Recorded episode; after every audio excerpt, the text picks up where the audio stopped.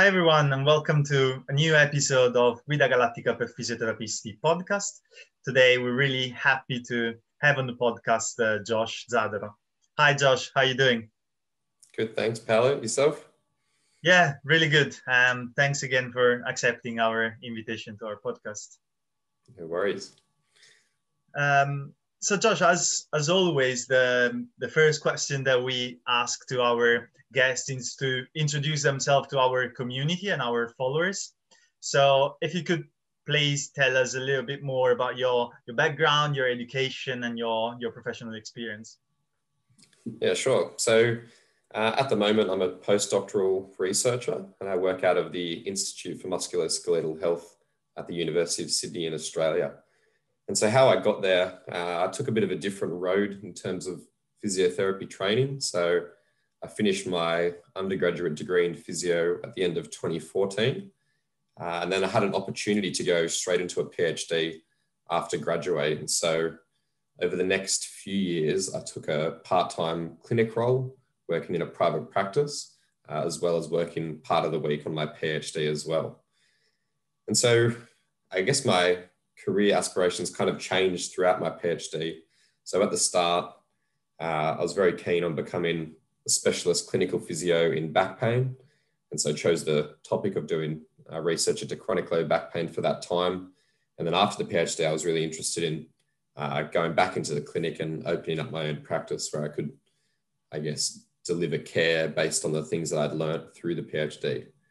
Um, but as time went on, I found myself enjoying more and more the research side of things. I really enjoyed the process of designing research or coming up with research questions and designing the study, um, and then taking that through to completion, carrying it out, and then you know, answering, answering questions. So at the end of my PhD, I decided to take on a postdoc position where I am now, uh, and still work a few hours on the weekend uh, at a private practice. And so at the moment, uh, I kind of had three main research areas that I'm involved in. Uh, and so the first one is trying to raise awareness of Uh, the use of high and low value care in physiotherapy, which will be most of, I guess, the stuff that we talk about today. Uh, I also run a, a series of studies with different students um, and other collaborators looking at reducing the use of unnecessary orthopedic surgery. Uh, and so by that, I mean things like knee uh, arthroscopy, total knee replacements, uh, subacromial decompression. So we're, we're developing interventions to try and reduce, I guess, inappropriate referrals to surgery. Not all referrals, but the ones where people get rushed to surgery and uh, don't consider non-operative management. And then the third stream, um, which I've just been given a grant and funding for the next few years to work on, is looking at how we can use e-health uh, in hospitals to reduce waiting times to physiotherapy treatment. Uh, so implementing telephone consultations and using app-based programs to help Uh, free up waiting times for people who need face-to-face care. So yeah, that's kind of what I'm up to at the moment and how I got here. Okay, great. Um, and so yeah, I, I want to start the first question um, by forwarding you actually a question that you asked in one of your uh, papers. And, and the question is, do physical therapists follow evidence-based guidelines when managing musculoskeletal conditions? Yeah, so this was a question that I was really interested in when I finished my PhD. Um, I saw in the research that there was a lot of evidence about how much other professions follow guidelines. Uh, there was a big study in Australia that looked at the percentage of uh, clinical encounters with a health professional that involve recommended care. And this was for uh, a range of health professionals grouped as one. So you had doctors, specialists, chiros, physios, and a whole bunch of things. And that study is called the CareTrack study, and they found that around fifty-four percent of patients, when they rock up to their health professional, receive recommended care. And there's also a similar study in the United States that says um, around fifty-seven percent of patients get recommended care. So I was very interested in knowing what percentage of physios do that. I thought, I thought fifty-four to fifty-seven percent was quite low, and I was really interested in what percentage Um, you know, does the physio profession do a bit better in terms of that? So yeah, a few, uh, last year or the year before, I published a systematic review Uh, we looked at any study in any country that assessed what physiotherapists do, uh, either through a survey where physios would be asked, you know, what treatments do you provide uh, for low back pain or knee pain? Um, there was also studies that used a clinical scenario uh, or a vignette, and they would say, here's a case of a patient, they're this age, they've got this problem for this long, uh, what would be your treatment plan? And then there was also studies that audited the practice of physios. So they would go back to the physio's notes uh, for a particular patient and then extract what treatments they provided. And so overall, we collected ninety-four studies like this um, across different conditions. And we then went to the guidelines and systematic reviews and came up with a framework to say, what are the guidelines recommending that physios must do? What are they recommending that should be avoided? And what are the treatments where we don't really have enough evidence to say whether they're worthwhile or not? And so overall, we found between fifty-four percent to sixty-three percent of physios provide recommended care. The more useful data was from the audits of clinical notes, because this is a more accurate representation of practice. If you're just giving a physio a survey to say, what treatments do you provide? We thought that that might have a bit more bias in it. It might not be as accurate as a reflection. So if we if we just look at the audits of clinical notes, it's the sixty-three percent of physios who provide recommended care. So two in three physios, which if we look at those CareTrack studies, um, is quite good compared to um, other professions. So although it seems low, we are doing a bit better than other health professionals. Uh, but a unique aspect of our study was that we also looked at what percentage of physios were providing low value care, or care that we don't know the value of.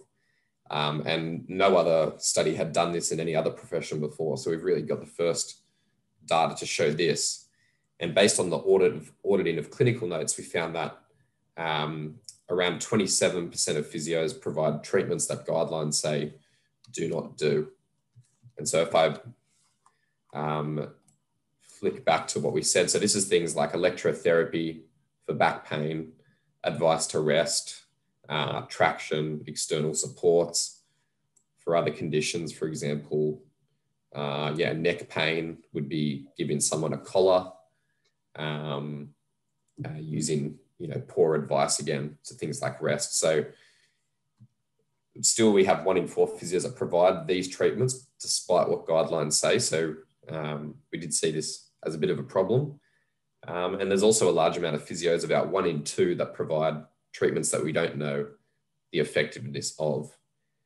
And we also, and we did a follow-up analysis of this study where we showed that over time, the percentage of physios providing recommended care or low value care isn't really changing. So we looked at studies all the way from the nineties to uh, two thousand seventeen, nothing really changed there. But the percentage of physios that are providing care of unknown value appears to be increasing. So this means that physios are potentially experimenting with more untested treatment approaches over time. So yeah, I guess to answer the original question, so do physios follow guidelines? Two and, two and three do, which is great, but there's, there's still a lot of physios that would combine recommended care with stuff that guidelines say don't do and stuff that uh, we don't have evidence for to back it up. Yeah, so and yeah, very interesting. And do What do you think to raise those numbers? What, what do we need to do to get better and to bring maybe those two out of three to all of them? Yeah, it's a very good question. So I guess to answer what we need to do, we need to understand what is causing physios to provide recommended care, or what are the drivers. And so I think for people who are working in private practice, the number one driver would be financial incentives to provide low value care. And I know that in my clinical work, there was, there was pressure to uh, over-service patients, because sometimes your income would depend on how many patients you see. You've also got to consider that your boss is running a business. So for them to keep employing you, you need to hit targets of how many patients. So it becomes, it becomes quite a lot of pressure. And you know, to provide recommended care for most conditions, it really involves some education, setting people up with an exercise program and try and get them to self-manage. But that's not the best business model if you want to make a lot of money and see a lot of patients. Um, there's other issues of, you know, there's, there's physios who find it hard to keep up with the evidence. There's a lot of research coming out every day, and, you know, to expect a busy clinician to sit down and read through that, uh, you know, is, is unrealistic. Um, so I guess in that sense, there needs to be better ways of helping physios get the message from research quickly, whether that's, you know, from things like podcasts or infographics, uh, you know, bite-sized bits of information that's not reading through a paper from start to finish. Yeah. With that, yeah, the, the time constraints in practice is another, is another issue. So, you know, sometimes it's just a lot easier to provide non-recommended care. A patient comes in with a complex chronic condition, you've got twenty minutes, you could sit there educating them for the whole time, but you, you know, you might not make any inroads on their beliefs.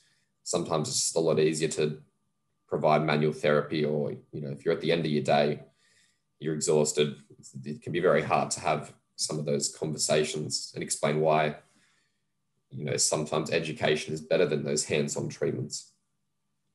Uh, there's also the issue that physios is, is a fear of doing nothing. And I think this is not just physio, this is in all health professions, that when a patient comes in, we always want to do something. And so it's very hard for when a patient comes in to say, you don't need treatment. Your, your condition has a good prognosis. It's likely going to resolve over the next few weeks if you just, you know, avoid some of those aggravating factors um, and not do anything too crazy. So yeah, those are things, because there is this belief that the more care you give people, the better. And the, you know, the, um, the more satisfied they're going to be. The final important driver, I would say, is patients' beliefs and expectations. So patients can come in and request low-value care. They might use, you know, a story of their neighbour who had electrotherapy for their back pain and they got a lot better. So now they're saying, well, you know, this tr- treatment seems to work. I think you should provide this as well. And again, if you, if you haven't got much time in the consultation, it can be very hard to, to challenge patients on that belief. So if those are the main drivers, I guess, then what, what do we do to, to kind of overcome them? Uh, we, we, we did publish a systematic review last year that looked at what interventions improve physio's ability um, to follow evidence-based guidelines. And there wasn't many studies, so there was nine randomized control trials testing these different approaches, but it did give some idea of potential things uh, that we need to do. The first one is, is disseminating guidelines. And so this is really the base of what we need. So physios need to have access to, have access to what the guidelines say um, for a range of conditions. In, as part of the review where we looked at what percentage of physios provide recommended care, we have a supplementary file that has summarized the guidelines for all musculoskeletal conditions that we could find. So we've kind of done the work for clinicians at the moment. So if, if you want to look at that resource, it's, you just get it as part of the supplementary material, or Paolo, I can get you to send it around to, you know, whoever's interested or your audience. But that really does the work of saying, this is the condition, this is what the guidelines say to do, this is what they say don't do. But just giving people guidelines alone often isn't enough to change practice, because it's quite a passive strategy. So you need to combine this with things like uh, educational meetings, uh, have people deliver presentations on evidence-based updates. There needs to be peer assessment of clinicians. So, you know, auditing the practice of your fellow colleagues and giving them feedback as to what they're doing, how they could potentially do it better. So there needs to be other strategies as well. Um, we also talk about some strategies to reduce low-value care for private practitioners uh, in our Overcoming Overuse series in J O S P T.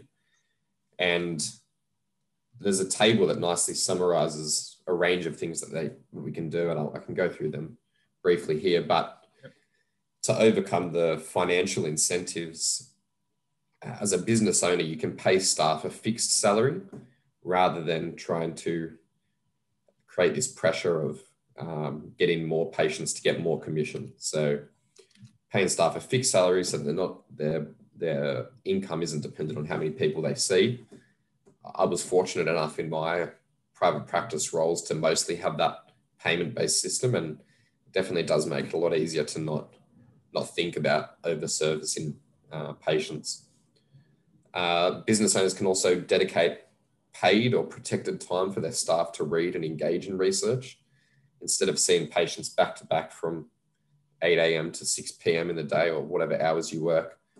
Um, you can block off, or the business owner can block off half an hour or an hour that patients can dedicate to actually getting, reading what the research says or becoming updated with guidelines. Yeah. Um, as a practice, you can also hold regular meetings to discuss complex patients. Uh, you can collect data on what uh, treatments uh, physios are using. And I guess, like I said before, do some sort of peer assessment where you reflect on the care that you give in and whether that aligns with um, guidelines. One of the important ones is, I think, is training clinicians to discuss low value care requests. So I think there's some room for some role play between physios where one plays the patient who's come in requesting unnecessary imaging, and then you've got to really consider what communication skills you're going to use to try and negate these things. And obviously it's very, you know, it's different for every patient, and some patients might be more strongly requesting care than others, but I think there needs to be more emphasis on what communication strategies um, we can use.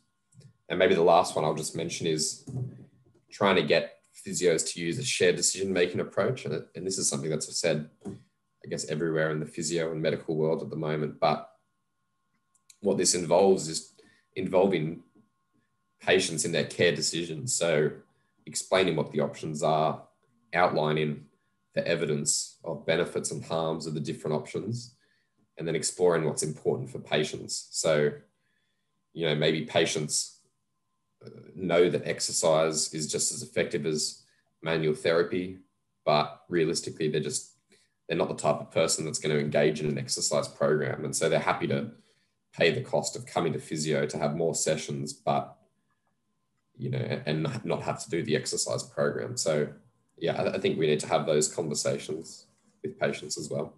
But yeah, if you want more tips, there's in the Overcoming Overuse series, there's a big table that has some suggestions for private practice owners and their clinicians. Yeah, that's that's really interesting, and I, I think it links really well to where I wanted to ask you next. So, because uh, you talk a lot about obviously the patient expectations, which is obviously a big thing, and then also like that passive and active approach to treatment, and uh, and I think a big expectations when when a patient walks into a physio clinic is to receive some manual treatment. And so, like, my, my question would be, so at the moment in uh, in literature, what is the role of uh, manual therapy in M S K conditions? Yeah, so I, I this this seems to be a, a, like a movement away from using manual therapy, which I think is okay, because exercise and manual therapy provide very similar effects, but exercise is something that can be done at home. Uh, it's going to improve patients' self-efficacy. It's going to potentially have more benefits on other health systems, or, you know, other parts of their body. But I don't think we should completely throw out manual therapy as an option. It shouldn't be the core treatment, but we should still, I guess, have the skill and have it as a, a tool that we can use on patients. Because like I said, there's There's going to be those patients who know exercise is beneficial, know they should exercise, but no matter what we do, they're just not the type of person who's going to engage in a home exercise program or do anything. And so if those patients are more, uh, more inclined to come into a physio a few times a week, pay the money to get manual therapy, and they will prefer that option over doing a home exercise program, then I don't think we can, I don't think we can deny that patient that treatment. And I think that's entirely appropriate. Um, the way the field seems to be suggesting is that exercise is a whole lot more effective than manual therapy, but the evidence says that's not the case. So they provide very similar effects for a lot of conditions. And even in our review, a lot of guidelines still recommend that patients, you know, have manual therapy if they can't engage in more active approaches or if that doesn't align with their preferences. So yeah, I don't think we want to completely remove it, but uh, it wouldn't be a first line core treatment that I would recommend. Yeah, definitely. Um, I think the the other thing for me is also that most physios, I think they see themselves as a manual therapist rather than uh, exercise prescribers.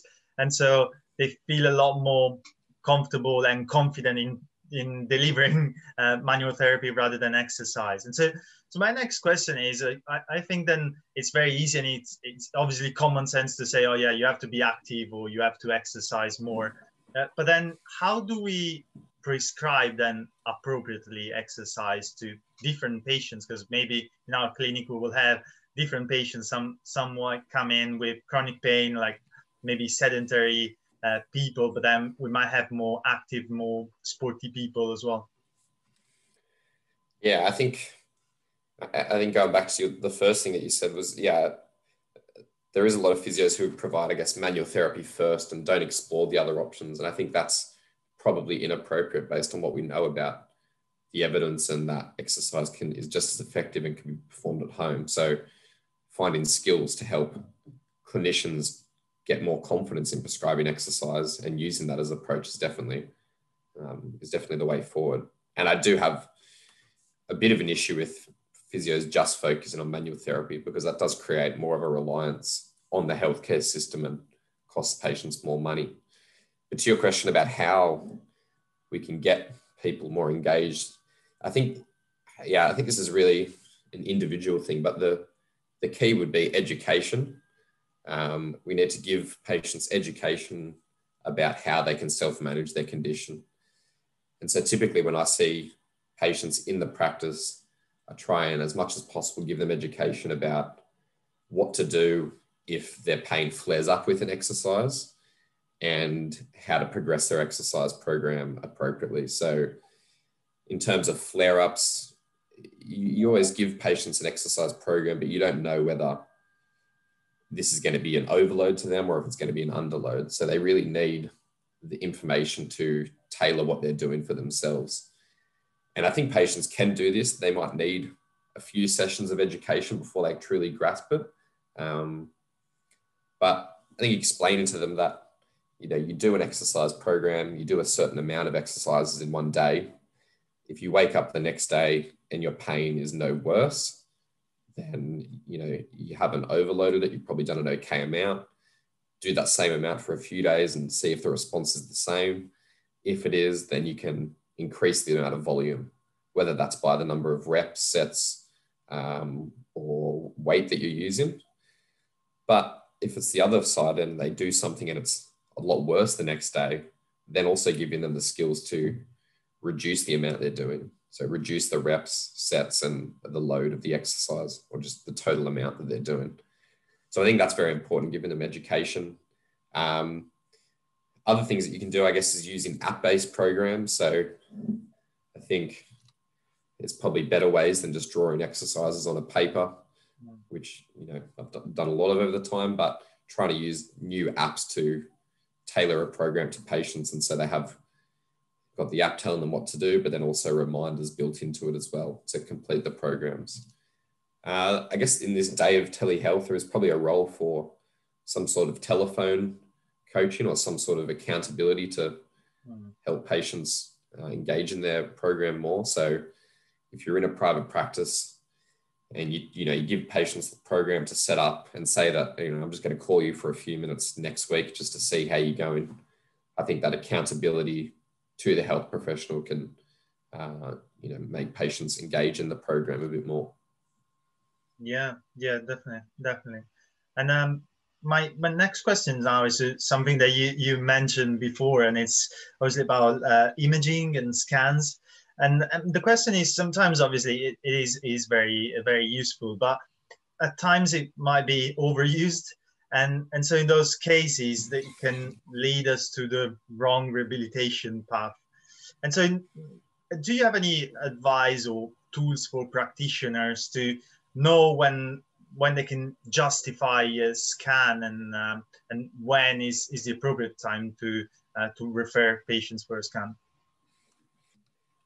Yeah, so obviously that yeah the overuse of imaging is a is a huge problem in musculoskeletal conditions. Um, often people are getting sent for scans that they don't need, and then they're not going to change management. But I think the most important thing, and the question that clinicians should always be asking themselves before they order a scan, is, will the findings of this scan change what I'm going to do with this patient? And so there's a lot of scenarios where imaging is entirely appropriate. Uh, for example, you're screening for serious pathology, or a patient comes into you, they've got signs of something that might be more serious, or the red flags. So they've maybe got a history of cancer, they've got what looks like a potential inflammatory condition, unexplained weight loss. In those scenarios, it's completely fine to send patients for a scan because, you know, in our attempts to reduce imaging, inappropriate imaging, we don't want to reduce appropriate imaging because that's vital as well. But in the same sense, we've got to understand that serious conditions only make up, you know, at max one to two percent of the patient population we see. So scanning everyone out of fear of missing a serious condition probably isn't the way to go. And so if it's someone that we suspect, I guess with non-specific low back pain or any other, or yeah, other musculoskeletal conditions, we, we need to ask ourselves, if we find something on this scan, is it going to change what we do? Now, you might have a case of, you know, a patient who's got uh, a lot of leg pain, neurological signs, and these, you know, these symptoms are getting worse. If you scan them and you find, you know, a very clear disc bulge at the level where these symptoms are, then that could change your management because you might refer them for a steroid injection, or you might refer them to have surgery if, you know, non-operative management has not been successful. But for your everyday case of non-specific low back pain, what you find on the scan isn't really going to change what you do. If you find, um, yeah, if you find, you know, a disc bulge, but there's no leg symptoms, there's nothing else, then you've got to realize that there's a lot of imaging findings that are common in asymptomatic people. And so that's not a reason for concern. For shoulder pain, you know, someone might have subacromial pain uh, syndrome or subacromial pain, and you might find a bursitis or a torn rotator cuff, but there's plenty of evidence to say that all these imaging findings are quite common in people without symptoms. And unless you're going to refer them for an intervention to address those structural changes, which don't have a lot of evidence for them, then you've really got to question the necessity of the scan. Now, in terms of tools that can help clinicians, there are tools for some presentations that can help. So I'm sure most physios are familiar with the Ottawa ankle rules. So if you come in, someone comes in with acute ankle trauma, you apply these rules, and they have uh, very high sensitivity, which means that if you get a negative result on these rules, then it's very unlikely your patient has a fracture and needs imaging. And so there's similar rules for, um, you know, you've got this uh, Ottawa knee rules for serious knee issues, the Canadian C spine rules, uh, the Canadian C T head rules. So there are validated tools that are very clinically useful for ruling out the need for a fracture. But there are also conditions where I guess you need to use a bit of discretion and um, clinical reasoning. For example, you might have someone with a suspected stress fracture due to overtraining. And so you put together their training history um, of, you know, high impact repetitive activity with things like poor nutrition or, you know, low, low body weight. And based on these factors, you might consider that a scan is appropriate because that will change the management that you do. So yeah, I guess everything, it always comes down to, will this scan change the management that I'm giving or help me decide who to refer this patient on to? Yeah, yeah, definitely. Um, just just uh, a second, you, you put as a background the uh, change of oh. background. I don't know if you did it on purpose or... I don't think I did. Uh, Sometimes, yeah, that's weird. Sometimes my Zoom is, is open on a few different devices, like my laptop. Ah, so okay. Sometimes if, if it logs out of one device, that it does something weird. I didn't even notice. Ah, okay. Yeah, no, it was just for the last uh, last minute. Okay. So that's fine. Okay, I'll go with the next question now. Um, good. Yeah, yeah. Thanks. Um, and and now just the the, the last question for for today, and I, I want to cover a topic that you um, you researched about, and I'm I'm really curious to hear your answer on this. Uh, and the, the topic of your research was about the, the role of familial history on the development of chronic pain. So can you tell us a little bit more about, about this? Yeah, so uh, I guess some background is this research was mainly the focus of my PhD. And so once finishing my PhD, I moved research groups and started getting more into the, the high and low value care space. So this is kind of a research area that I haven't really continued, but we, we did find some interesting things um, from my PhD, which I can go over now. But the main thing that we found was that there seems to be some sort of genetic or family component to the way people develop pain and the way they recover from pain. Uh, for example, we did a large study of around seven thousand people from uh, the Norwegian Hunt Registry. And we looked at the, the risk of developing chronic widespread pain. And so this is pain that's lasted for longer than three months, is on both sides of the body and above and below the waist. So pain in a lot of locations, basically. And what we found was that if someone um, in their early adulthood has parents who have chronic widespread pain, then they're more likely to develop uh, that pain as well. And the risk increases if you've got both parents um, that have this condition, which kind of suggests there is some sort of family uh, link between the development of pain. Interestingly, and perhaps reassuringly, is that if you have healthy lifestyle factors, you can actually offset that risk of developing chronic widespread pain. So if you have high physical activity levels and you're not overweight, then the risk goes down despite having parents with pain. A similar study we looked at was kind of the reverse. So if you've got, if you've already got spinal pain uh, and your parents have pain, are you less likely to recover? And the answer was yes as well. So if you currently suffer from back pain, chronic back pain, and you've got one parent with back pain, then your risk of recovery is, uh, or your chances of recovery, a lot less. And then additionally, if you have both parents that have chronic pain, then you're even more likely not to recover. But similarly, if you have a healthy lifestyle, you can not offset it completely, but there is a, you can reduce the risk of that as well. Um, and the other study, which might be of interest, was uh, it was a twin study, and these twins were from Spain. So we had uh, six hundred fifty twins, and at one point we looked at, you know, the twins had low back pain, both of them. And we wanted to see whether having a twin with back pain reduces the likelihood that you're going to recover from that episode of back pain. And what we found was that if your twin was just, uh, was a non-identical twin, which is similar to a sibling, so non-identical twins share the same percentage of uh, genetic similarity to their co-twinners between uh, non, as between normal siblings. So if you have a sibling, it's better to think about it with pain, then you were less likely, you were slightly less likely to recover from your back pain. But in our study, those twins who were identical uh, were very unlikely to recover if the other twin didn't recover as well. So that kind of highlights that it seems to be more of a genetic role in how people recover from low back pain.